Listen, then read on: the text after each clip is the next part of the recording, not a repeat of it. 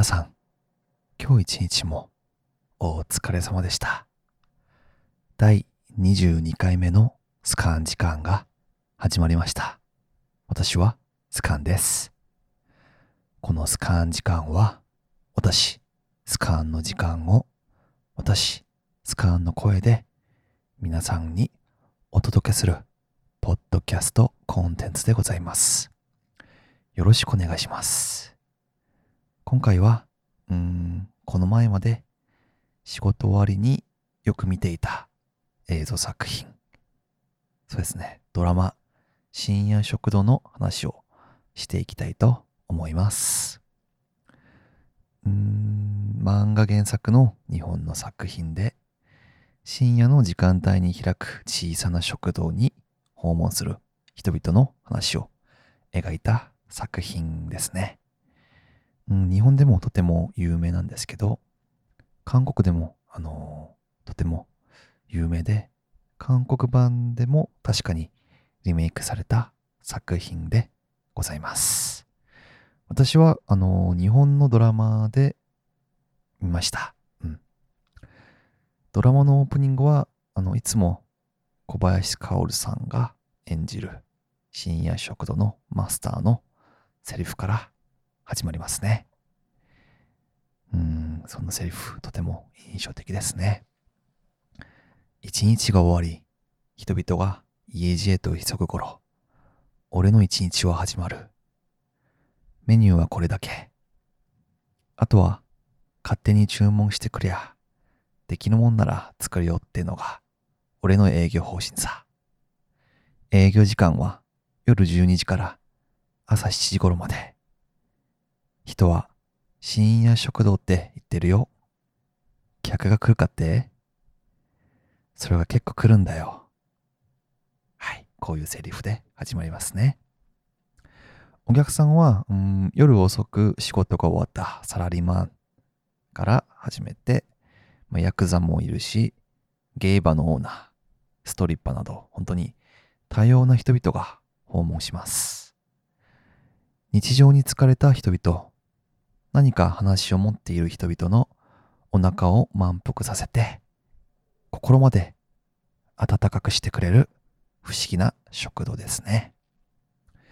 うん主人公は深夜食堂のマスターではありますが、うん作品の内容は深夜食堂に訪れるお客様の立場と目線で展開されて、エピソードごとに主体になるお客さんとメニューが変わります。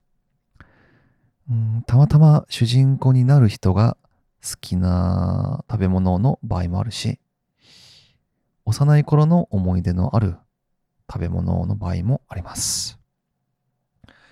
うん、シーズンが多くて、その分、あの、エピソードもとても多いですね。うん、例えば、伝説の AV 男優に出会った男が弟子入れをお願いして展開される話。好み違いのお茶漬けを頼む30代の女性たちの話。卵サンドを頼んで食堂で勉強する大学生の話。お母さんの顔はわからないけど、お母さんの手料理の味は覚えている人気ゲームクリエイターの話。声優オーディションに合格するためにきつねうどんを食べに来る二人の女性の話。本当にいろいろありますね。そしてエピソードの終わりに内容のメインになった食べ物の簡単な調理法が紹介されます。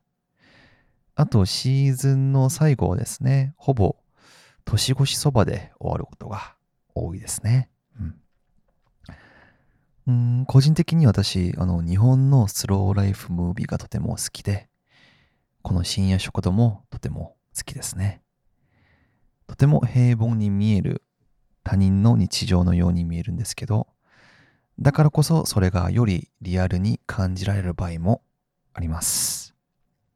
そして食べ物は、うん、なんか焼きそばとか、ウィンナー、チキンライス、ポテトサラダなど、とても平凡なメニューなんですけど、それぞれのストーリーが込められて、とても特別に見えることもなんか魅力的だなぁと思いました。